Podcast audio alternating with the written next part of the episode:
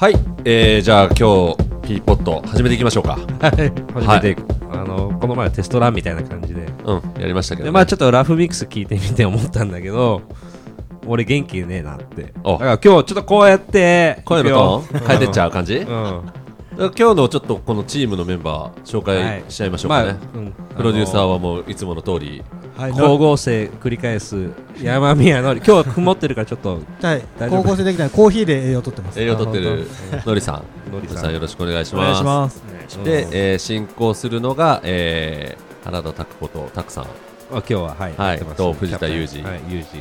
二。PTX から。でなぜかまあコーファウンダーに岩井ちゃんが今目の前に座ってるけど座ってます。まあまあ座って。はい。はい嫌いですで今日はね、あの第まあ、うんこの人、あのーお話伺わないことには、うん。まあ、渋谷にいられ、ないよね渋谷にいられないなっていう人を、まあ、実はもう撮っちゃったんだけども、うん。まあやっぱ面白かったね、すごい面白かったですね、なので今日のゲストはですね、えー東京カルチャーカルチャーの川原あずさんを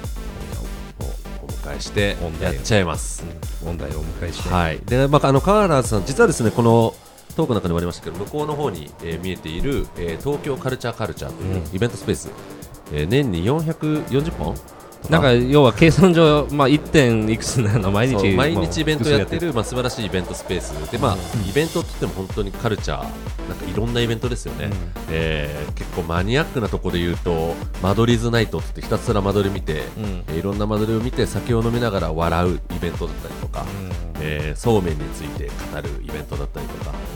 まあ、本当にあのシュールでニッチでうん。ポップで熱量のあるイベン素敵なトを展開している。スペースですよね。そん。なスペースで、えーイベントのプロデューサーをやりながら自らそのコミュニティアクセレレーターといっていろんなコミュニティとコミュニティをつなぐってことをですね、まあ、仕事でもライフワーク的にも行っていると、まあ、僕ら PTX にとってはもう本当に恩人だよね。そうですね、すごく、あのーこの東京うん。っていう街に、あの PTX を広げてくれた一人の川原あずさんの話を伺うの、まあ、ちょっと簡単にプロフィールそうですね、うんあのー今ですね改めてプロフィールを見るとえどうやらですね2007年ニフティにえー入られまあ、ニフティがもともと東京カルチャーカルチャーを運営、えーしていましたと、で、えーニフティに入って2008年からですね1年後から東京カルチャーカルチャーカルカルに、えー関わるようになりで、えー2011年の後半ぐらいからあのシリコンバレーへの赴任みたいなのが、まあ、定期的に始まって一回カルカルを離れ、えーると。で、えー2013年から本格的にシリコンバレーに駐在して、えーいわゆるシリコンバレーのコミュニティスタートアップコミュニティをこう盛り上げるみたいなことを向こうでいろいろ経験して日本に帰ってきたのが2016年かな、2016年に戻ってきたタイミングでまた、えーカルカルに復帰。でそこからまあ我々との絡みが結構始まって、えー今日に至るというような感じですね。なので僕はもう仕事でもそうですし個人的にも、えー一緒にイベントやったりとか、相当深く、えー付き合いがある方になりますけど、楽しみですね。楽しみです、うん。じゃあ行ってみようか。行きましょう。今日のゲストは川原あず。よろしくお願いします。お願いしますじゃあ始めます。よろしくお願いします、はいお願いします。お願いします。えー本日のゲストはなんともう来て音大。音大ですね。いらっしゃいましたよ。東京カルチャーカルチャーから。もうね渋谷通り過ぎるとき必ず挨拶しなきゃいけない、そうですね。足向いて寝られない。うん川原さん来ていただきました、はいよはい、よろしくお願いしよろくおま願いす。しますパチパチパチはい。いやもうなんか二人すごい仲いいから、うんもうあのね、一緒に旅とか行くでしょ、しょっちゅう。まあ出張ありますね旅の年でしたね。うん、だからこれ入り込む余地がないから、こう、ちょっとほぼ傍観に近いかもしれないけど。多分そんなに興味ないと思うんですけどちょっと興味持ってもらっていろいろ聞いてもらいたいみたいなはいあなたたちは何なの？何なのっていう。そうですね。みんな社長も知らない実態がね。そうですねうん。で、まあ、ピーポットな、あのーなので、ちょっといろいろフリーにトークしていきたいなと思うんですけど、はいはい。なんまあね、時期が時期だから、2019、どんな感じだったまあそうだし、うんな、なんで僕ここにいるのって、あずさん、ちょっと、なんか顔が。そっか おおそうそう。突然呼ばれて、そ突然ヘッドホンか突けられて。然そうですね。はい、喋ってって言われて。あの、来週この日来れますか？ああ、はい。うんじゃあお願いしますって言って、うん。で、今日に至っちゃったんで、まあちょっと前回も言ったかもしれないけど、あの、どうしたってこう、イベントってね、やっぱりある程度の時間だったり、あの、まあ物理的なコミットメントが必要な中、こういうふうに、あの、まあ気楽に通勤の途中とか、仕事しながらでも、なんか、あの、いろんな面白い人の話を聞けるメディアがあったらいいなっていう思いで、おなるほど。うん。あの、ある意味、まあ、ね、フェイス2フェイスの PTX のあれと、うんちょっと反する部分はあるかもしれないけども、いや、逆にこれ、そうですね有効活用していきたいなとなので、思って。いろんなね、やっぱりうんイベントって、その場に行かないとんダメなので、そそこの場に行く熱量とか感じるものとか出会いみたいなものはものすごく意味があるけれども、一方でね、うんより多くのあの体験をなんか体に取り入れるみたいなところで言うと、こういううん。メディアがあってもいいんじゃないかな。なとなるほど。いうふうに思ってですね。いいじゃないですか。で我々ある意味仕事に恵まれてて面白い人とはひたすら会うという仕事なので、うん。いくらでもネタがあるんねですよ。ネタって言い方悪いけど。ネタって言うとね、うんよくないですけどね、はい。そう出会った人に、んあのここに来ていただいて、うん。ここというのはですね、えー渋谷キューズね、うん。前でおなじみおおそうなんですよスクランブルスクエアの中にある15回。15階問いを建てる場所キューこれズこれね、カルカルが見えるんですよ、ここから。ちょろっとだけだけど。あずさんのあれですね戦場ですね、はい、東京カルチャーカルチャーがー。見えますね。見下ろしてますね。えーあっちのカメラの向こう側の方に直線上に実はちょうどね、宮下下公園工事してますけど、その向かいのココチっていうビルの4階に入ってまして、うん。もう4階と15階でございますから、これね、11階差がある。はい。すみませんねちょっと上からね見下ろすような形になっちゃまあ、ってあいやいやああれじゃないもしかしたら東京カルチャーカルチャーって何？っていう、そうですね。カあの、リスナーも多いカルチャーかも。そう。であとそこであずさんが何やってんのっていうのをあちょっとそうですね。簡単に。はい。あの、東京カルチャーカルチャーっていうのは、あの、渋谷の、えー、ココチというビル、さっき名前ちょっと言ったんですけど、そこの4階にある、イベントを楽しみながら飲食を楽しめる、イベントハウス型飲食店って我々呼んでるんですけどあの、そういったスペースになってます。もう2007年の8月オープンなのでお、かれこれ12年。2007年から東京は渋谷に？その時はね、お台場にあって、ゼップ東京っていう建物うん2階にあって、当時はニフティっていう会社が運営してたんですけどまあ、いろいろあって、今は、あの、イッツコミュニケーションズっていう東急グループの、えー東急株式会社の子会社の運営という形で、まあ、渋谷という街の中で、いろいろな面白いコンテンツなり、コミュニティなりを、まあ、発信していく、そんな場にしていこうというので、あの、私はそのイベントプロデューサーの一人として、まあ、コミュニティアクセラレーターという肩書きを名乗ってるんですけど、ほえっ、と、活動していると。あそんなれイベン。トプロデューサーでありイベントプロデューサーはちょっとイメージ湧くんですけどコミュニティアクセレレーターって多分聞き慣れないはいはいはい。ポジションだなと思うんですけど。もう世界に一つだけの肩書き。うん。おなるほど。もともと特別なオンリーワンこれ、あの、あずさん面白いブログ記事、うん。ね、書かれてんだけど、あ、はい。あの、ググってもあずさんしか出てこない職業。あ、そう。です、そうです、そうです。フォロワーまだ出てきてないわけですね。出てきてないですね。あ。あまりにニッチすぎたなっていう感じですけど。あの、コミュニティアクセラレーターって、もともと僕、アメリカに2013年から16年、駐在員やってたんです、はいはいはい。ニフティ時代に。それ滞在してて、その中でなんとなく着想が出てきた概念だったんですよ。で、それまではイベントってで、あの、プロデューサーが作って、それをプロモーションして、例えば発見するなりなんなりして集客して、で、まあ、そのイベントの当日があって、はい、おしまい。まあ、お祭りですよね。それが延々続いていくっていう、そういった概念なんですけど、コミュニティアクセラレーターの場合は、そのイベントを手段として活用して、いかにコミュニティをブーストするための、えっ、と、場にしていくか、そこに、えっ、と、着目した、あの、仕事として僕が、なんとなくふわっと定義し始めたのが最初で。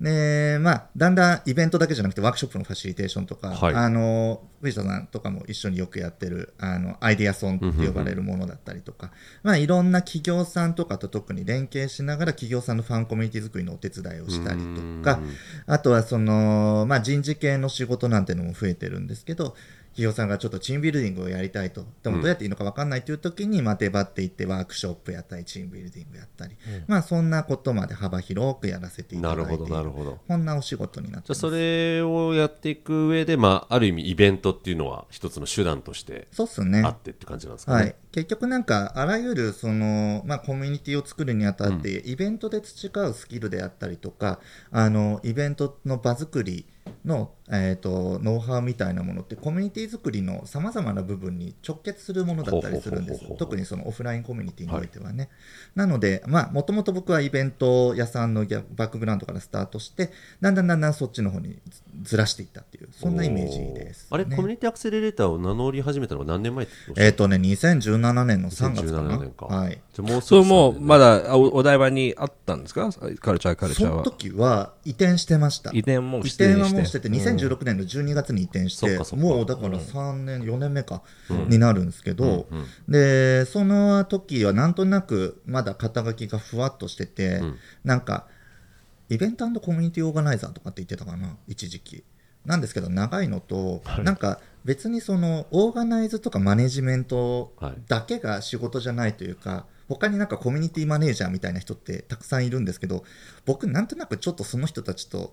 芸風違うなっていうのを薄々気づいてて、じゃあ自分のバリューって何なんだろうって考えた時に、その背中を押して、あの、みんなを促していくというか、加速させていくというか、なんかそういったのがフィットするんじゃないかなって思って、このアクセラレーターっていう言葉を定義したんですね。うん。面白い。それやっぱりカルチャーカルチャーがやっあれ、お台場の頃からいらっしゃったんですか、カルチャーカルチャーに。お題僕はね、2008年の4月に割と初期にジョインして、あー2012年の、えー、と4月に一旦卒業してるんですよ。あそうなんですね。で、その後、ニフティで別の仕事をやっていて、で、1年半ぐらい別の仕事やった後に2013年の8月にアメリカに新規事業を作るっていうのに駐在員として派遣されたっていう、そんな経緯ですシリコンバレー行ってたんですようん。ね、そしたら結局イベントばっかやっちゃったんですけど、だからシリコンバレー、あの、ニフティの、こう、から課されたっていうか、命題って何だったんですか、シリコンバレーで何をするのが目的？それもなんか超ふわっとしてて、今だから言えるんですけど、なんか新規事業に役立つもん持ち帰ってこいネタを持ってこいネタを探すみたはい。ただ、それも結構伏線で、その時に僕が入居したのがアクセラレーターだったんです。 RocketSpace っていうとこ最初行ったんですけど、 Uber とか Spotify とか、あの辺が輩出された場所で、で、なんかアクセラレーターっていう概念に初めて触れたのは、そこがきっかけですね。で、なんとなくそれは気になってて、要するにその、起業家だったり、特に大企業新規事業やってる人だったり、まあいろんなプレイヤーがいる中で、当時はまあオープンイノベーションという言葉自体はそんなに流行ってなかったんですけど、いる中で、なんかその人たちだけでは成り立たないっていうことはなんとなくみんな分かってきたのと、ちょうどアメリカで Y コンビネーターとか500スタートアップスとか、あの、まあいわゆるきえースタートアップに少額のお金を入れて、そこを成長させて、イグジット、まあ、そのき、あの、まあ、卒業に導いていくみたいな、そういったプレイヤーが増え始めた時期でもあったんですね。で、この仕組みはちょっと面白いなっていう、エコシステムというキーワードは当時からあったので、では、それのエッセンスみたいなものを日本流にアレンジして、持ち帰ることができれば、まあ、ニフティって当時投資もやってたし、あるいはそのクラウドも持ってたし、いろいろなアセットがある中で、これはなんか、ベンチャー企業とのいわゆるコンペティションじゃない方のコクリエーションの方の競争関係が作れるんじゃないかって言って、それは当時着想としてはありましたね。だからはい。そこを考えるときに日本流ってさっきおっしゃってましたけど、なんかアメリカ流と日本流のなんか違いみたいなものってあったりするんですか？結局ほら、日本って何やるにも時間がかかったりとか、はい。特に大企業の意思決定ってそうじゃないですか。あとはなんかやっぱり、あうんの文化というか、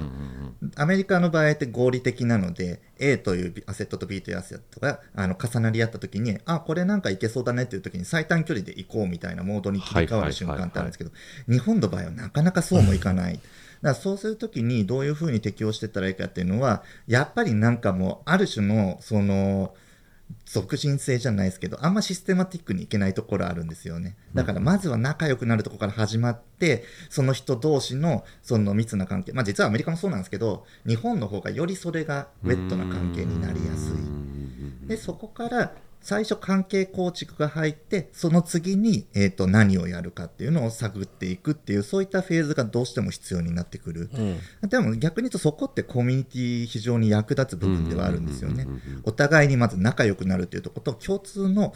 なんとなくふんわりしててもいいんだけどゴールみたいなものが見えている。だから最近新規事業コミュニティってすごい盛り上がってきてはいるんですけど、多分そういった背景が日本の場合はあるんじゃないかなっていう気はしてますね。なるほどねそっか。で、あの、その、3年ぐらい行ったってことですよね。はい、そうです。で、戻ってきた時には、カルチャーカルチャーは渋谷に移ってたっていう。ね。戻ってきてから3ヶ月後とか、ああ、秋にもああ8月に戻ってきたので4ヶ月後に。で当時移転自体は決まっててまだリリースはされてなかったんです、リリースが確か10月とか、でまあその渋谷に移転するにあたってあの渋谷でしかできないことっていうのをやろうみたいなのがチーム内にあったんですよ。で当時のマネージャーの節さんっていう人とかあともっと上の松井さんっていう人とかといろいろ話していく中で、まあ、そもそもあるあるとして駐在員帰ってきた後って基本居場所がないんですよ。まずそこからなんです。だから自分の場所作んないとなんないから、どうしよう。で、まあ、切断とかが、まあ、引き受けるよっていうふうにおっしゃってくれたので、じゃあ戻ってきますと。でも何やろうかなっていうのを、その前の年の秋ぐらいからあの戻るっていうことは決まってたので、その時からだいぶいろいろ案を練り出して、その時に出てきたアイディアが、あの、ちょうど渋谷の心地、あの、東急さんの物件なんですけど、そこに移転するっていう話は決まりかけてたんですよ。なので、もう渋谷に移るという前提で、この渋谷の街づくりにいかにコミットしていくかっていうところ、うん。そこをちょっとビジョンを描いて、それを東急さんにプレゼンしたら面白いんじゃないかと。なるほどなはい。るほど、そこかららまず始めました。なるほどなるほど。で、いろんな、それこそシリコンバレーだったり、あの、あとはいろんなエリアであったりとか、まあ要するに新規事業やってる人、ベンチャーやってる人、クリエイター、様々な人のネットワークがあるから、そこと渋谷の街をつなぎ込んでいくコンテンツを作ったり、コミュニティを作るっていうのは、これはもしかしたら、あの、渋谷の街の活性化につながるんじゃないかと。ある意味、その、なんとなくシリコンバレーで、こう、浮かんできたコミュニティの方向性と、うんたまたま、これで言い方、別にお台場をディスるわけじゃないんだけど、うんそういう要素ってもしかしたらお台場だったら難しかったかもしそれないうですね。難しいですね。だからたまたますごくラッキーなことに渋谷にたはいへの移転のタイミングが重なったっていうイメージなんですかね。うんだから最初に渋谷に移転するかもって話聞いた時に僕は全力でうんもう社内にそれを押して、うんもう絶対渋谷だと。で、東急さんは結構視察でサンフランシスコを訪れてたんですよ、うんその時、で、新規事業とか、まさにこの QWS、あの、今館長やってる野村さんとかも僕視察の対応で、サンフランシスコのいろんなインキュベーション施設見せたりとか、イベント僕がやったやつ参加してもらったりとかしてたんですけど、あのーもうそのなんとなく東急さんがこういうものを作りたいのだっていうことは聞いてたんですよ。うん。でそれは多分僕が帰国してあのサンフランシスコシリコンバレーから持ち帰ってきたこういったコミュニティ感みたいなものと合致するなと思って、うん。これはお互いになんか活かせ合えるうん。関係が作れるんじゃないかなと、その青写真はありましたかね。なんかやっぱ東急さんってこうアプローチが違うのね。なんか、うん、あんまり、こういうこと言うの、なんだろうけど、まあねうかつにさ、なんか、アクセレーター立ち上げよう、コーワーキングスペースをただ単に立ち上げようってアプローチじゃなくて、やっぱり、角度がすごくユニークだな、独特、うん。やっぱりカルチャーっていうのをすごく重視してるっていうのが、東急さんの、まあねね、よく言われてることだと思うんだけども、まあね、さ街を作るっていうところに関して、ハードだけじゃないっていううん。感じですよね、そソフト面から。こは深い理解があるんだろうな、やっぱり。吉沢さんっていう、まあ、東急の光栄とか担当してる方がおっしゃってたのが、余白を作るという表現をしてましたね。要するに何色でも染まる場所を作ると。で、そのコンテンツによって集まる人のカラーも変わってくるし、それこそカルチャーカルチャー年間440本イベントやってますけど、アイドルイベントもあれば、ビジネスイベントもあれば、なんか世界中から会計士集まったイベントとかもこの間やったんですけど、あるいは僕がやってるの100人ナースが集まるイベントとか、はいはいはい。いろいろやる中でも毎日属性変わるわけですよ。で、通常のそういった店舗運営とかだと、属性が毎日変わるっていう、その場所の使い方ってあんまりありえないそうですよね。話なんですよね。まあ、やりづらそうですよね、オペレーション的にもね、そうそうそうスタッフの人もね。だけど、やっぱ毎日変わる、色が変わる場所がないと、街はアクティベートされないっていうのが、吉沢さんがすごい言ってたことほで、うだから余白の場所を作るのが大事なんだってなるほど、なるほどそれで。表現してました。だけどね、そなかなかそうは言っても、そこにちゃんとお金とリソースと投下してね、スペースを用意してっていう、まあねそこのコミットメントやっぱすごいなっていうふうに。すごいですね。うん東京ならでも、 QWSもそうですもんね。なんかこう、何かが決まってる感じがしない。うん。でちょっとね、ここからだとお見せできないですけど、それこそプロジェクトベースっていうみんなが集まる場所は天井も抜いてあるし、何にも床もそのままむき出しなんですよね。そうそうそう。でそれであえてもう何もない状態何も決めない状態にするんだって作っているっていうのは、うんもうなんか東急の一つの姿勢だなっていうのは今話をしてて、なるほどなと思いましたよね。まあ、東急の宣伝だね、すごい。ああれまたそうですね。また、あれ？いっつも東急が素晴らしいって話にね。はい、スポンサーついてるわけじゃないですよね。ついてないですよ。あちょっとまず、うん。まずはね、いずれ。ここはね、また、つって、全然ついてないんですけど、そう、そっかそっか。で、ちょっと話変わるんですけど、シシリコンバレーにいて、なんかコミュニティと向き合い始めて、で、日本帰ってきて渋谷じゃないですか、うん。シリコンバレーと渋谷のコミュニティのなんかこう違いみたいなものとかって、ああ、一番最初に感じたのは、あの、渋谷の方がよりサイロであるって僕表現するんですけど、縦割り、ははは。マイクロコミュニティがいっぱい点在しているっていうのが僕渋谷のイメージ。渋谷の方が細かい細かくて、はい。割とまあ分断というとちょっと強い言葉になるんですけど、あんまし横に交わらないみたないな印象が、まあ当時はありましたっていうのが正しいですかね。最近ちょっと混ざってきてるんですけど、うんうんで、シリコンバレーの場合はミートアップとか行くと、もういろんな属性の人がごった返してきてて、はいあの、そこがすごい面白かったんですよね。で、僕が当時、あの、主催していたミートアップとかでも、もう、エンジニアとかスタ、あの、アンタイプレーナーとか、まあ、はい。起業家とか、新規事業やってる人とか、もうとにかくごちゃ混ぜにするっていうのを考えていて、なんか、普段会わない人と会える場所を作るみたいな、はい。そういった意識が強かったりしたんですね。なんか、バックグラウンドは違うんだけど、共通している問題意識みたいなのは、ゆるーく共有されているっていう、そういった場作りがアメリカの場合は割と強いかなって思いますね。まあ、とはいえ、シリコンバレーだからみんな結構テク系の人が多い。あそうですね、それはもちろんそうですね。だから結局テック中心に回ってるから、うん。テックって回るし、プラットフォームというかはは、はあらゆるものをつなぎくじゃないですか。うん。だからいろんなジャンルの人が参画できるっていうのは、側面としてはありますよね。なるほどね。今も最近もちょこちょこ行ってるじゃないですかサンフランシスコとか？はい。そのむ昔いたっていうか、まあ、数年前ですけど、うん。変化って感じます？あ、変わりました。だいぶ変わりました。お最近はちょっと落ち着いてきてるというほうかほうほう、あの、よくも悪くも資本が集まってる街なので、まあ、セールフォースが大きいタワー建てたりとか、まあ、あるいは、そうですね、いわゆるタワーマンション的なものが増えてたり、もともとサンフランシスコって景観条例みたいなのが厳しくて、あんまり高い建物建てれなかったんですけど、それが緩和されて、まあ、もう需給バランスから言っても、誰も住めないみたいな感じになっちゃってるので、とにかく床を増やしたいみたいなモードになっていて、で、それで街並みがだいぶ変わってきたなっていう印象は、あずさんどこで住んでたんですか、当時。僕、ミルブレーって空港の近くあーミルブレーですね。いいとこでしたね。岩井ちゃんとミルブレーのモーテルによく出張するああと。泊まってましたねだい普通のホテルめっちゃ高いじゃないですか。もう高いです高いです泊まれないだいぶ上がりました当時でもそうでしたもう朝起きるとゴーって飛行機が。あそうそうみたいなところにそうそうそう。電車の音もするんでね、ミルブレーへーで。結構、僕は全然慣れてましたけど。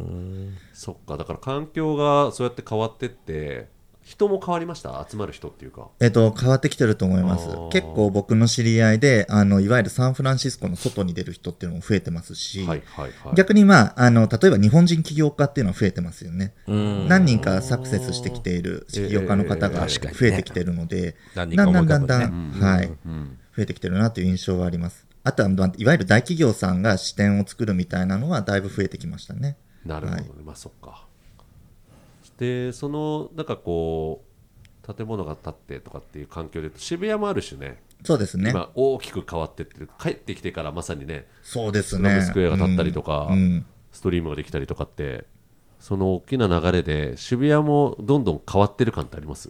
渋谷は変わってきてますね。だからさっき言った分断みたいな表現してましたけど、まあ、 QWSみたいな場所もでき、あとはやっぱ企業さんがいろんなスペースやっぱ作ってるじゃないですか。そこでいろんな人たちが混ざるようになってきたっていうところはすごい大きいと思うのとうん、あと、この3年で劇的に変わったのは、我々の職業、ドンピシャに関わることですけど、イベント数が圧倒的に増えたじゃないですか。うん。めっちゃ増えましたね本当増えた、ので、もう毎日どっかで何かやっているっていう状態がもう生まれてきてるんで、もうやっぱ人の行き来みたいなもののトランザクションがだいぶ増えたんじゃないかなっていう気がしますね。それはあるかもしれないです、そうね。やっぱり8年前考えるともう全く違うそうですねね、状況が。8年前の渋谷ってどんなんだったどんっけなだったっけな。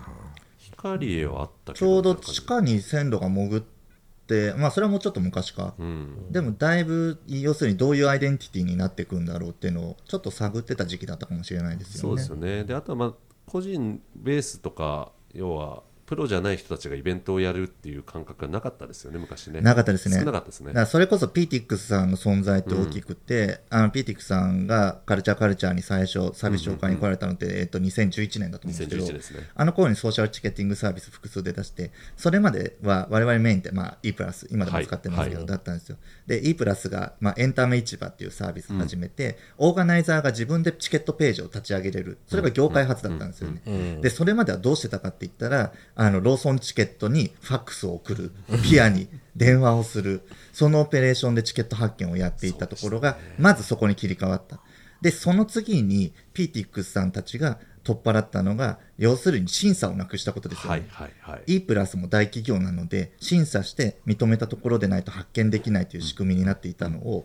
誰でもできるっていう形にしたのでもう主催者が誰でも発見できる。最近気づいたんですけどカルチャーカルチャーってもう2007年からずっとイベントやっててもういわゆるイベントを作りたい人たちのためのプラットフォーマーみたいな立ち位置なんですよ、チケット発見もやるしプロモーションもやるしなんですけど一番イベントをやりたいという人ができなかったことは実はチケット発見だったんです。当時ニフティっていう会社だったので、そのバックグラウンドがあるからローソンさんも取り扱えたしピアも取り扱えたしはははは。E プラスさんも取り扱えた。だから一般の人はそんなね確かにね。とでき個人でやろうと思ったら無理ですよね。そうそうそう、口座開けなきゃならないし審査しなきゃならないし。そね。そこの部分が非常に大きくてじわじわ効いてきたな。だからそのインフラが整ってあのそれがブレイクしてくるまでにね若干あの時間はかかりましたけど、まあ、その間にやっぱコミュニティが増えてきたり、はいはいはい。あとやっぱ、ピーティクスさんも縁深い震災の前後とかでもやっぱり変わってきたじゃないですか、うん NPO の活動であったり。でだんだんなんか第二の名刺を持とうみたいなところが徐々に徐々に概念として広まっていって、ちょうど今がブレイクポイントに来たのかなっていうそんな風にこの10年弱見てると思いますその10ね。年前とかで言うといろんなところで言ってますけどやっぱりソーシャルメディアがうん、こう行き届いたっていうのは一個震災の前後っていそうところで大きくあって人が発信するようになったっていう。あと情報を取りに行く感覚がこう今までと変わってきたっていうところで、まあ、誰でもあこんなことに興味があるんだけどってことを世に放てるようにうなったっていう、ん、でそこにうちらみたいなサービスとかがかぶさったことで、うん。あじゃあ集まるイベントをやろうかっていう感じは結構加速したかなっていうのはありますよね。でイベントおっしゃる通り相当増えてますけど踏み込んだ話するとなんかこうイベントの内容みたいなものってどうどう思います？結構似たものが生まれたりしがちじゃないですか。あのー表現難しいですけどね、うん、すごくね、あのこれね。ーやっぱり、まあ、一般の方々に広がっていくある種、まあはい。一応そういったもので食べている身として言うと広がってきてるっていうのはまあいいことなんですけどただその中であのよりクオリティの高いものの見極めっていうのは難しくなったなっていうのは正直思いますね。そうですよね。ただやっぱりイベントの数がすごくたくさんあって、まあね、どのイベントに行こうかって悩むぐらいうん。選択肢としては多いっていう、うん。まあこれ幸せなことですけど、うん。じゃあなんかこう自分にとって合うイベントっていうのが何なのかっていうね。で、あとは言葉すごく難しいですけど、じゃあ全てのイベントがすごくいいイベントかっていうと、なんかそこもね、やっぱりまだまだわからない部分もあったりするんで、そうですね。で、あずさんでいうと、ものすごい質の高いイベントを展開するわけじゃないですか、そのまあ、いろんな角度の見方あると思うんですけど、うん。なんかそのクオリティを、えーどういうふうに高め高める考えを持ってるのか、なんかこう、常に意識してることとかってあります？えっとね、基本的には、僕は例えば2時間半のイベントだったら2時間半の時間軸でもって、ん。どう起伏を作るかとか、要するになんか、熱って最後の方ピークになっていくものじゃないですか、ああいう場所って。まあ途中だれたりはするけど、そのピークのポイントをどこに持っていって、などういった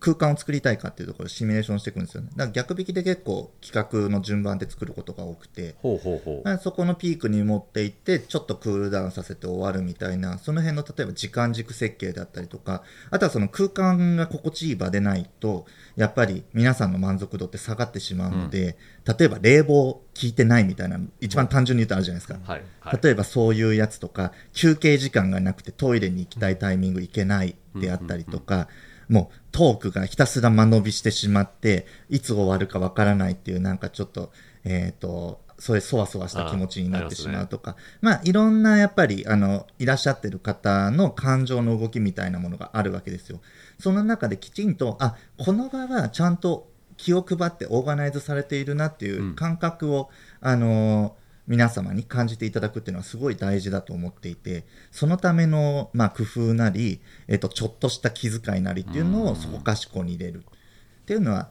一応気を使ってます。やるわけですね。一方で決めすぎないっていうのもやっててこのバランス難しいんですけど時間の枠は決めるけど中で何を喋るかはざっくりとは意識は共有しておくけどあんまり決めないでいそれくものすごい大事ですよね、うん。あのよくあるのは登壇者僕もなんかイベントとかでうん。登壇することがよくあるんですけど事前の打ち合わせが一番盛り上がっちゃうっていう、うん。どんなこと話そうかって 話してる瞬間が最高に楽しいんだけどなんかそこで楽しみそ尽くしちゃって。エネルギー消費し、そう、うでいざ登壇した時にはもう満足しちゃってるんですよ登壇者たちがでなんかそんなに熱量が出ないっていうですね。だからあんまり本当に決めすぎたりとか、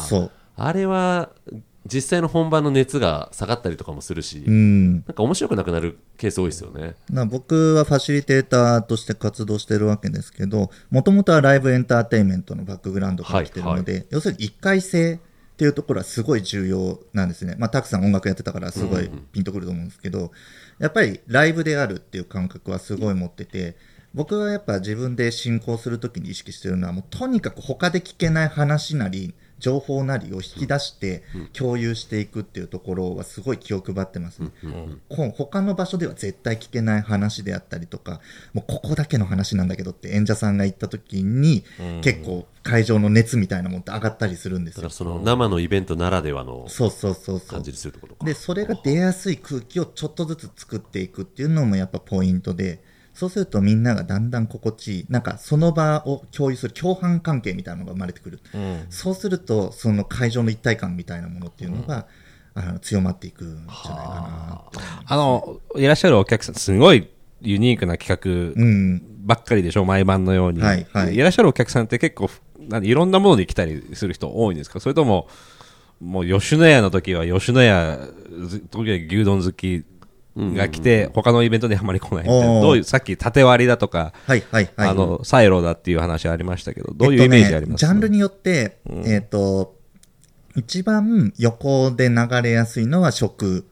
なんですよ、やっぱり。だから結構ローソンさんの、あの、うん。唐揚げくんのイベント、何度もやってるんですけど、唐揚げくんのイベントと吉野家さんのイベントみたいなのは、結構共通するユーザ同じようなーさん顔がが多い出てくる。あと、お酒系の新イベントみたいなやつとかも、結構やっぱそれをピンポイントに狙ってる方とかいらっしゃるので、これは来ることが多いですね。ただ一方でアイドルさんとかって、もうアイドルのファンでバシッと、そっかそっか、集客決まるので、まあ、そこは複数似たような属性のアイドルさんがいるときは共有されるけど、基本的には割れているっていうところは正直なところではありますよね。天下一品のイベントないかな。確かにあカルカルで天一好き天一ちょっとねやりましたね天一そうめんとかはやりましたけど、あとそうめんやってますね花丸やったかな。花丸ね。食べ物でいうとあの唐揚げくんもやってますよね、あ、唐揚げくんもや全ってます、ね。国の唐揚げくんが勢ぞろいするっていうですねそうそう、唐揚げくん食べ放題って大体、あの、僕らぐらいの年齢になると10個も食べれば胸焼けしてくるんですけど、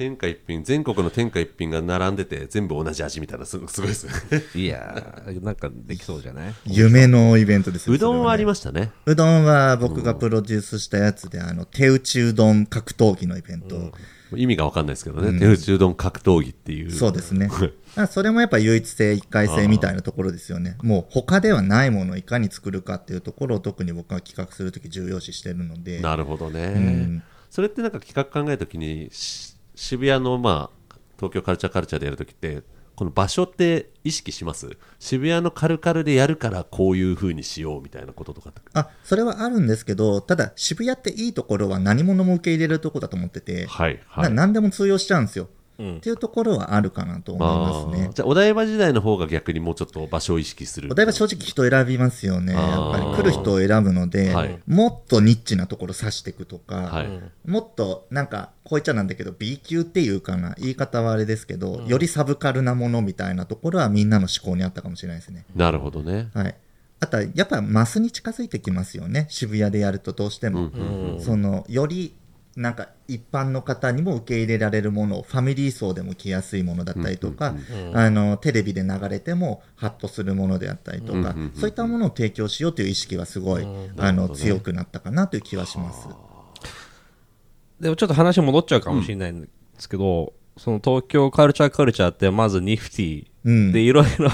渡って今に至るじゃないですか、い。その経緯ってここでしか聞けない話とかってあるんですえっと、あんましオペラに言うとあれなんですけど、うん。あの、もともとニフティが2007年の8月に、うん。まあ、ある種の新規事業としてオープンしたんですよ。デイリーポータル Z っていう兄弟サービスがあって、テキストサイトではもう老舗なんですけど、そこのチームが、あの、立ち上げたいっていうので立ち上げた、まあ、デイリーポータル的な、そういったもののリアルに披露する場を作ろうっていうのがもともとの着想だったんですね。それで始まって十何年間、まあ、言っちゃなんだけど、ずっと赤字でやってきましたと。で、その間に事業部転々としてたんですね。ニフティの社内の事情で言うと。だその時々で、あの、上に対して伝える言葉を変えながら、まあ、生き残ってきた。じゃあ KPI が時期によって変わっていくあ変わりました変わりましたはいどこの下にあるかで変わっていくってあ感じそうですそうです。事業部になると当然売上とか求められるし、よね。あの既存事業とのシナジーとかってなるので、ただある時期から安定してきて、それが何かっていうと、ニフティのブランド質に移ったんです。そうすることによって KPI が、まあ、平たく言うと目立つことになった。はいはいはいはいはいはい。まあ、目立つことは得意だったので、はい。それでだいぶブーストしてきたなっていうのが、まあ、タイミングとしてはあったんですよね。それがニフティ時代の後半の方がそうですね、ニフティ時代後半で、ただ、お台場が、まあ、いろいろ再開発だなんだっていう噂が出ては消え、出ては消えっていうのがあったんですけど、その中で、あの、実はあそこのスペースって、契約上も、あの、そんな長期の契約ではなかったんですよ。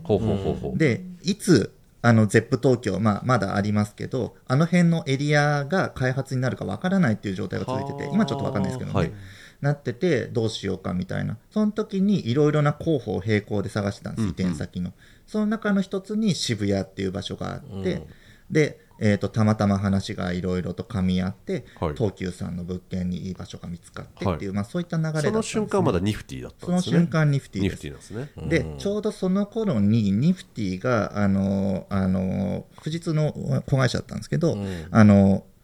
富士通がニフティを売却するっていうプレスリリースまず出したんですよ。どことは言わず。まあ、まだどことは決まってなかったんですけど、行って、で、その後にその売却先を探すっていうフェーズにあったんですけど、ちょうどその売却先を探してるフェーズの時に僕、日本から戻ってきて、っていうのがありましたと。で、そこでやっぱり考えるのは、この事業は僕はものすごい価値がある事業だと思っていたので、を残していくためにどういった戦略を取っていって、うんまあ、どんな資本が来るかは選べないので、あのどういう方々が来てもあこれは残した方がいいよねって思えるような、そういった事業に仕立てていくっていうのはあの当時マネージャーだった節さんっていう人とすっごい話して議論して考えていたところがありました。でさっき出てきたその渋谷の街の中でそういった事業を作っていくんだっていうのを決めたっていうのはそういった背景が非常に強かった。なるほどねでその後野島さんという家電量販店の会社がニフティのコンシューマー事業を買収して衝撃のニュースでしたね、あの時。野島さん、はい。覚えてる。いや覚えてます覚えてまうん。す衝撃でした。で我々もびっくりしたんですけど、で、まあ、野島さんとかといろいろお話しする中であの、まあ、カルカルの事業を伸ばしていくためにはどういった方向性がいいのかっていうのはすごい話し合って、まあ、結果的に東急さんが結構あのやっぱあそこの場所でやっている我々のイベントなりコンテンツなりを気に入ってくださってるっていうお話があったので、そっかまあそこにお話あれ野島参加になってた時期ってどれぐらいの期間だったんですか？1年ぐらい？えっ、と、まあ、軽今ものニフティは野島の、まあ、資本なんですけど、我々が、えっ、と、野島さんの資本のニフティにいたのは4月から10月の末まで。あじゃあ結構短いんですね。半年ぐらいですね。半年ぐらいなんですね、なん。か割とすぐそういううん。いお引っ越しの話を聞いて、おう。スッとこう腹に落ちたっていうか、そうだよなってうん。思いましたよね、やっぱ聞いて。まあ、結構あのお互いに建設的な議論ができた結果、ん。スピーディーな意思決定ができたなっていうところがあって、まあ、それは東急さん、野島さんそれぞれに感謝っていう感じです、ね。なるほどなるほど、はい。それこそね数年の間に親会社が3社目みたいな話ですよね。そうですね。結構数奇な運命をたどってる場所だなってカルカルに関して言うとね。ねどっこい生きてますけどね、ええ。なんだかんだ。それって上上が変わると、まあ、これあんま話せる話話せない話あると思うんですけど、うん。上が変わると結構変わります？まあ、それはね、うん。1年で3つの資本を経験するという稀有な経験しましたけど、確かに。あのーやっぱ変わります。わかります。ははは。で特に新しく来た方っていうのは、その一つ一つの事業の精査から入るって、これは当然のプロセスなんですよ、経営のサイドからすると。なので、あのまずそれは我々の事業の価値を、その新しい経営の方に見せなくてはいけない、それでご納得いか、えー、といただく必要がある。だからそこのプロセスっていうのは当然きますと。で、どこに納得するかっていうのはその経営者の判断によってくるのでう、んそれは当然見るものも変わってきますという感じですね。だから我々もそのここの事業の価値がどういったところにあってどういう場所で生きていくのかみたいなことをその時新しい、えー、と経営の方々に説明をしてでだったら、えーとまあ、もちろん役員の方々の間で結局は交渉は進んでいったんですけど、まあ、東急さんの支配下にいることでより飛躍するのではないか。なかなかね、やっぱりエクセルの数字見るだけでは、こう、うん。測れない価値じゃないですか、やっぱ東京から、そうなんですよね。そこ毎回難しいんですよ。そこが難しいですよね。だからそのソフトっていうか、こう、あやふやな、あやふやって言い方悪いな。なんか、すごく、あの、無形の価値っていうところを、やっぱり、まあさっきの話に、また東急さんの、あの、うん。称賛することにつながるんだけども、ぱそこをやっぱりうん。価値が分かってくださる、あのオーナーのもとにうん。スポット収まってよか街ったんのだろうなって。空気作りみたいなところに寄与するってね、うん。そうですなかなねか測りづらいですうもんね。ん、空気に値段つけるってね。うん。なかなか難しいですからね、う。ん確かにね、そんな中でうんこの男と出会ったんですよねどっかで出会ったのはね結構ね前なんですよ。2011 11年に。あーサービスの紹介で当時会社に在籍した弟と一そう緒にあーそうだあのそう僕、弟がね、一緒に PTX やってたんで、はいそうね。一緒に営業行って、ん。挨拶してでなんかちょっと試してもらったりとかしてたんそうですよね。そう、トライアルで当時何回か試して、結局本導入には至らず、そう。で、その後僕が、まあ、シリコンバレーに渡るみたいな流れやって、うんで、そこで途中ちょっと、あの、一時帰国した時にイベントとかやってたんですよ。うん。あでそこ遊びに行ったりとあ、かしてそうましたね。そうそうそう。なんか毎回来てくださって。うん。それで本戻りしたタイミングで、えー、だからチャットしてたみたいな感じですよね。チャットでなんかこうあ、そうそうそうそう。つながってたみたいな感じですね、うん。Facebook のチャットなんかこうわちゃわちゃして、ん。ああでもないこうでもないみたいな話をうん。シリコンバレーにいる間はしてて、うん。で戻ってこられたタイミングでそれこそ当時上司だった摂さんと一緒に、うちの当時の原宿のオフィスに来てくれて、でタックさんと僕がいて、うんうんで話をして、で突然の意気投合みたいな感じです。ね。摂さんが「いいね」っつって。うん。だってうちからするとさ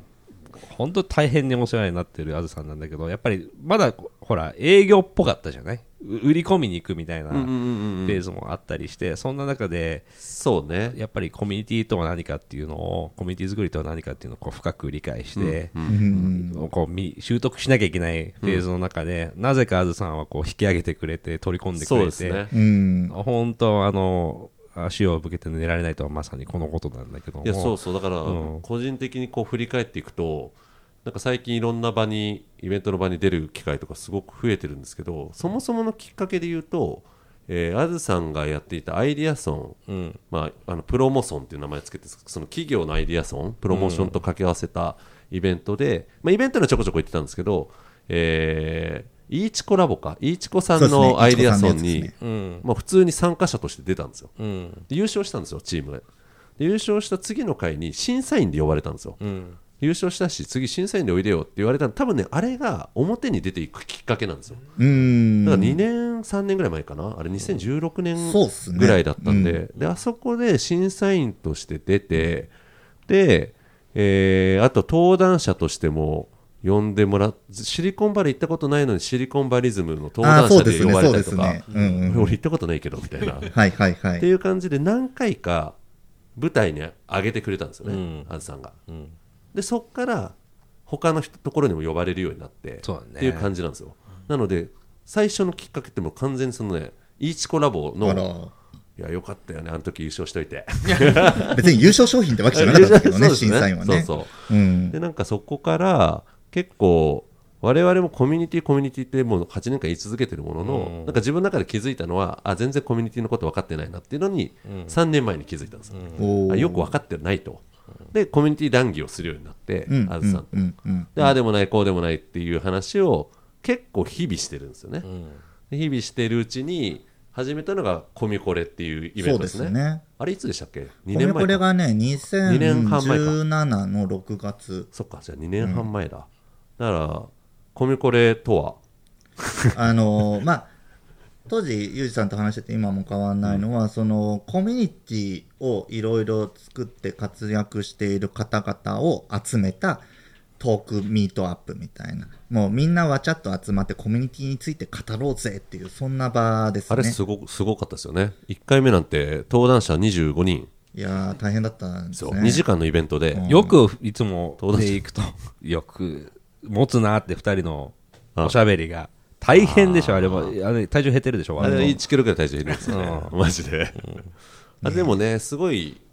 縁があってでなんかこう意気投合してじゃあやってみようかってほぼ即決でそうですね。やったんですよね。いやあれいつもこんなにいるんだってはい。思うよねだって25人だから読んでも読んでも読んでもまだまだネタいっぱいあるわけでしょいつそうも。全然リスト全然あるんはですよ全然あるんですけど、まあ、あると気づいたんですよね、25人を2時間で登壇していただくと、まあ、5組に分けて、うん。え5セッションを2時間で回すとですね1人当たり喋れるの2分ぐらいなんですよ、気づいちゃった、うん。1人で1時間とか2時間とか話せるようなスピーカーの方たちなんですよ一人一人が、そうね。でめっちゃ濃い人たちを呼んでるので2分しか喋る場がないっていうですね、でただそこを混ざるっていうところに、まあ、さっきのシリコンバレーのあのうんコミュニティの話じゃないですけどやっぱり面白い人たちが初めてそこで出会って、えー登壇者同士もそうだし観客、えーお客さんとも混ざっていくっていうところのそのミックスを作りたくて始めたもののさすがにねこれだけの人がいて2分しか話聞けないのは、うん。どうかねということで、やっとなんかね1年半ぐらいかかって気づいて最近12人っていうですね。半分ね。なんとなく12人が応募率だね。9から12だねっていう、まあね。うん。ようやくねそうそうそうそう。我々ちょっと今人数は調整できるようになったんですけど、でもすごく面白くてずっとねカルカルでやってたんですよね。あの渋谷のコミュニティ情勢だったんでうん。カルカルでやってたんですけど今年そのコミュこれが結構外に飛び出して、うん。要は渋谷のカルカルでずっとやっているうちにいろんな人が見に来るようになって、うん。その見に来た人たちが、えーいろんなエリアで活躍されている方たちで一番最初今年神戸が最初でした神戸が最初ですね。なので、神戸の078というですねいわゆる South by Southwestみたいなカンファレンス、そこに呼ばれたりとか。この前は札幌うん。ですよね。そ札こはコミコレが。そうそう地方へ。地方に札幌は NoMaps というこれもうん。 South by Southwest的なイベントで呼ばれてやらせていただいた。あと長崎新潟うん。でやったりあとストリームがオープンした時もストリームでやりましたよね。あそうそうおそう。隣のビルの。ソーシャルイノベーションウィークっていう渋谷のイベントのあそうだソーシャルイノベーションウィーククでややらせてもらって、はい。で QWSがオープンした時にも QWSでやらせてもらってって感じで、いわゆるカルカルの外に今飛び出して、いろんなところでやるっていうようなうん。感じになってるんですけどうん。だからどうですかね？こうコミコレの、まあ、僕すごい存在意義を感じる1年だったなと思うんですけど。そうですね、最初のコミコレで令和コミュニティ元年って半分ネタで言ってたじゃないですか、うんうんうん。うんまさになんかそういうコミュニティというものが、まあ、渋谷を核にして我々の場合は核にしてなんだけどもっともっと周辺と言ったらいいのかな。あのそういったところにも面白いコミュニティはたくさんあって、そこを発掘に行けたっていう意味合いで言うとあのすごい記念すべき年だったなとは思いますね。本当にねコミコレをどっかでやるってなるとそのエリアの面白い人と一気に必然的に会うことになる。んですよ、うんいいよね。それすごい楽しくてうん。つながってうちのビジネスにとってもいいことですよそうですね。ねビジネス的にもね、うん。すごくいいし、やっぱりやりがいがあるんで続けられるって感じがしますよね、そうですね。とにかく面白い。うん。面白いっす。あの、地方でおもそういった方々に会うと、まあ面白い。ねこんな人いるんだみたいな人たちがいやっぱり見てて思うのはそういう、まあ、とかくすごく真面目なことやってる人がほとんどでしょ、うんうんうんそれをこうお二人の作ったこう、まあ、お二人のフィルターを通してすごくポップな感じでプレゼンしてくれるからすごくね違ったレンズであの見えてすごくいいなっていつも思いますよ。うん。ああありがたいですね。そうやっぱりなんか表に出てあきてるれだってあの同じような企画内容ですごく固くやることもできちゃったと思うんで、はいはい。あのありがたくお話を拝聴するみたいな、はいはい。はいはいだけどやっぱりお二人がこうすごくあのいい味を加えてくれてるからすごくスッと聞こえあの楽しく聞けるしね、うん。うん。なので次回コミケコミコレ、うん。ねあのぜひ皆さんもそうですね。来てあこんな風にあのねよ世の中を面白くしようとしている、うん面白くだけじゃないか、いやあの便利にしようとか困っている人たちを助けようとしている人々人々がいるっていうことをすごく実感できる大変素晴らしいイベントだなとうん。思いますよ。ね。うん。ありがとうございます。でもこのこれね本当にうん。こう今たくさんが言ってたポイントはあって普段ねメディアに取り上げられてる人に出てもらうっていうわけではなくて、うん。やっうんぱりなんかいい活動してる人たちそうですね。うんに出てもらうっていうのが、ね、毎回毎回そのコミュニティのハブになっている現地で、現地でコミュニティのハブになっている人に、とにかくいろんなジャンルで、うん。有名無名問わず面白いことやってる人を集めてくださいっていうオーダーなんですよ。うん。で混ぜ合わせたいっていう。そうそうそうそう、ですよねコミュニティって枠すらもその時指定しなくて、なぜならみんな何かしらのコミュニティは持ってるので、うん。まあね。そういった方々っていうのは、とにかく面白い人を集めてと。で、面白いの定義って何かっていうと、僕は最近その、カタリストであることっていうふうに思っていて、ほうほうほうその会った人に何らかの触発を与えてくれる人、うん。自分こういうことやってるんですよっていうのをものすごいまっすぐに伝えてであこの人なんかすごい生き生きしてるなとか、うんなんかうん。この人みたいに生きたいなとか、ん。正直自分の分かるジャンルじゃないんだけどこの人がなんかすごい人だっていうのは分かる気がするとか、うん。いろんなタイプの人いるんですけどある種起業家とかもそういう方々多いんですけど、ね。なんかそういう方々をフィーチャーしていくっていうのが特に今の時代ってすごい大事なのかなと思っていて、さらにそういった方々を触発できる場所を作りたいっていうのが、米これのコアかなっていうふうに最近ちょっと思ってるところですね。来年とかね、あのーもし可能であればもっといろんなエリアでね。やっていきたいですよね、はい。米これは。うん。ひもう世の中ね、面白い魅力的な活動されてる方、それはたくさんいるんで、それ終わらないんですよ、これ。触発されたり、あるいはそこで知り合ってヘルプし,、したりとか、いろんな、見えないところでいろんなことが起きてると思うのね、あのおかげで。ん。だから、そこはやっぱり、あの、継続してほしいな結構ね、と驚くのは、あこんなになんかこう、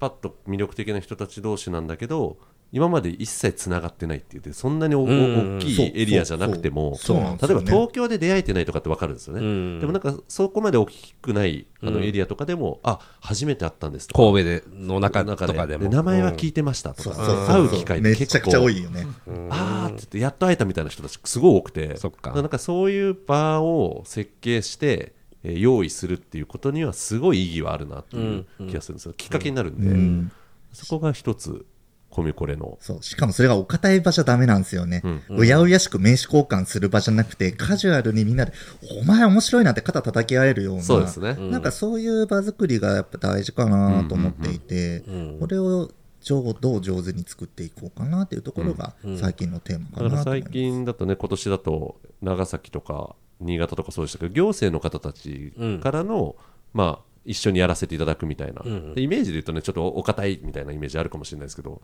ね、そそこになんかコミコレのこの柔らかいコンテンツの価値を見出してくれて、まあ、やりたいって言ってくださるとこ増えてきてるんで、なんかそういうふうに世の中が少しずつ変わってきてるのかなっていう、そうですね。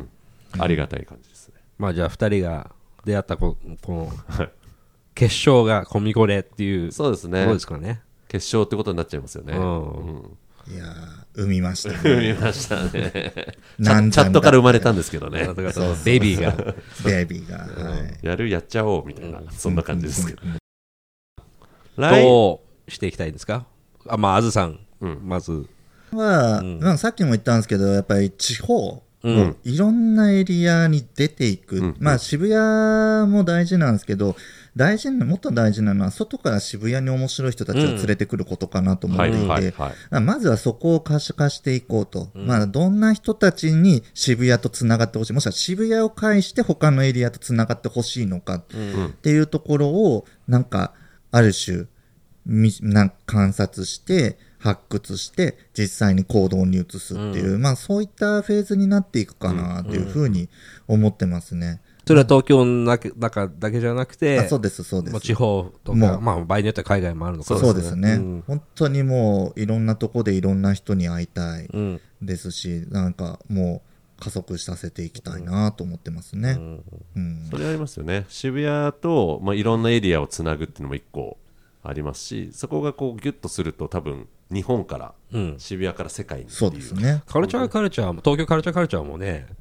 例えば大阪カルチャーカルチャーとかできてもいいのにね、そのうち。あそういう話ってでも、ありそう過去にあああったような気がしますよね。ん議論してそうって感じがする。議論あのしてそうだけど。たまにね、あの、視点みたいな話って、はいはいちょこっとだけ出ることは正直あったんですよ。ニフティ時代からも含め。ええだけど、毎回、毎回、けど、リソース足りないねっつって現実的に。やっぱイベントをプロデュースする人間ってどうしても属人性が高いので、ね。あの、地方に純粋培養できないところがあってうんうんうん、同じものをなんかブランチとして再現するというよりは、むしろなんかイズムを持った人をうん。増やしていくっていう方が重要かなって僕は思ってますねなる。ほど。なるほどね。うん。そっかまあ、カルカルカルっていうブランドじゃなくてもいいっていうことそうですね、まあ、カルカルイズムというとあれなんですけど、なんかそういった我々と同じようなパッションを持っている活動をしている人がどんどん増えていくっていうことがうん。ゴールかなというふうには最近は思っていて、なんかそういう人たちにとってのメッカがカルチャーカルチャーであってほしいっていう、そんなイメージが僕の場合は強いかなっていうところですね。いいお話ですね。いい話。ユージさんは？まああずさんとどういうことを？あずさんやっぱりあれですねより多くの結構それは叶った部分であるんですけど、えーいろんなエリアのコミュニティの方たちとさらにつながっていくっていうのが一つ、うん。あとはなんかこう我々がずっとこう議論してきて実践してきているなんかこのなんなんていうんですかね体に取り入れたそのコミュニティに対する考え方とか,、うん。なんかそういったものはもっと発信していきたいなっていうのはねそううそっすね。いう年にしていきたいですよね。うん。なのでなんかよりつながるっていうのと持っているものをちゃんと外にアウトプットするっていうような、ん。なんかそういう年にできればなと思ってますよね。なんかいい結びあらあれ？尺どんな感あの、そろそろ1時間。じああ1時間ちょうあっという間ですね。あまああっという間ですねあずさんはもう、まあそうですね。ちょくちょく来てもらうんでしょ？やっぱりさんはちょくちょく来てもらうことになるでしょうね。うんはいほあの角度、この角度でいろいろ掘りたい話いっぱいありますもんね。うんあら。あーまあね、お二人が仲いい、ね、ゲストとかもいっぱい出てくるだろうし。そうですね。うんうんあの、いやだから、あうんれなんですよ、ちょっと思ったのは、まあ、ピーポットっていう、えー番組の中で、例えばコミュコレで登壇してもらった、ね、人数が半分になったとはいえ12人呼んじゃってるんで、うんその中からこう、ちょっと呼んで、うん、2時間話よしてもらうり、より深く話を聞くみたいなこととかねそう。、コミコレ言うてね、12人とかの登壇でも一人頭5分ぐらいしか喋あってないんですよね。だいぶ増やしたと言っても、なんか2分が倍になるみたいな、そういう世界ですからね。そうそうそうそう。そうそうなんで、そういうのはね、やれるとそういう面白いかな。人たちを集められるといいまあ、我々ね、ここに渋谷にいる限り、まあ、あずさんうん、は、もそうですね。いやいやいや。あとは先ほどその東京以外のエリアの人たちが渋谷に来てくださった時に、なんかより活動をここで発信してもらうとかっていうのはなんかすごく意味があるかなという気がするので、うん。そういうこともやっていきたいですう、ね。末永く、末永くね。ねよろしくお願いします、あずさん。え。はい。ぜひぜひこちらとも、こちらこそよろしくお願いします。ということではい。楽しくいや、楽しい。もう1時間経ったのそうこのあっという間ですね。はいあっという間だ、だから、話足りないとこありますなんか、ここ。そうですね。え、たくさんニューヨーク帰っちゃうんですか？まあ、今週帰りますあよ、すぐ戻ってきます。ら、寂しい。うん。なんか告知とかあります？まあ、あの、何かしらの告知が、そのうちカルチャーカルチャーのサイトに出ると思いますので、あの、カルカルで検索してもらって、最新のスケジュールをチェックいただければ、あの、年間440本ばかりやってますので。すごいよね。440だってってどういう365で割るとちょっと1超えちゃってますからね。うん。まあそういうことそうそうどうなってんのそう、土日に2本ややってますからそうね、いうことですねはい。いやー楽しかったです。はいだからまあ今日はあずさんの第1回目っていうですね、いうことであずさんシリーズで何本行くんだっていう、ね、ファーストアズでしかないから、これは。ね セカンドアズ、サードアズが。そう繰り出されていくんで2桁は確実っていう。確実これだけは捕まれんときは呼ばれるっていうですね。あれ捕まんなかったなっていううんなのでちょっと引き続きまあね、はい目と鼻の先にね、見えるところにいらっしゃるから、そうですね。うんはい。今の時に。はい。遊びに来てありがとうございました。ありがとうございます。はい、どうもありがとうございました。じゃあまたよろしくお願いします。お疲れ様です。どうも。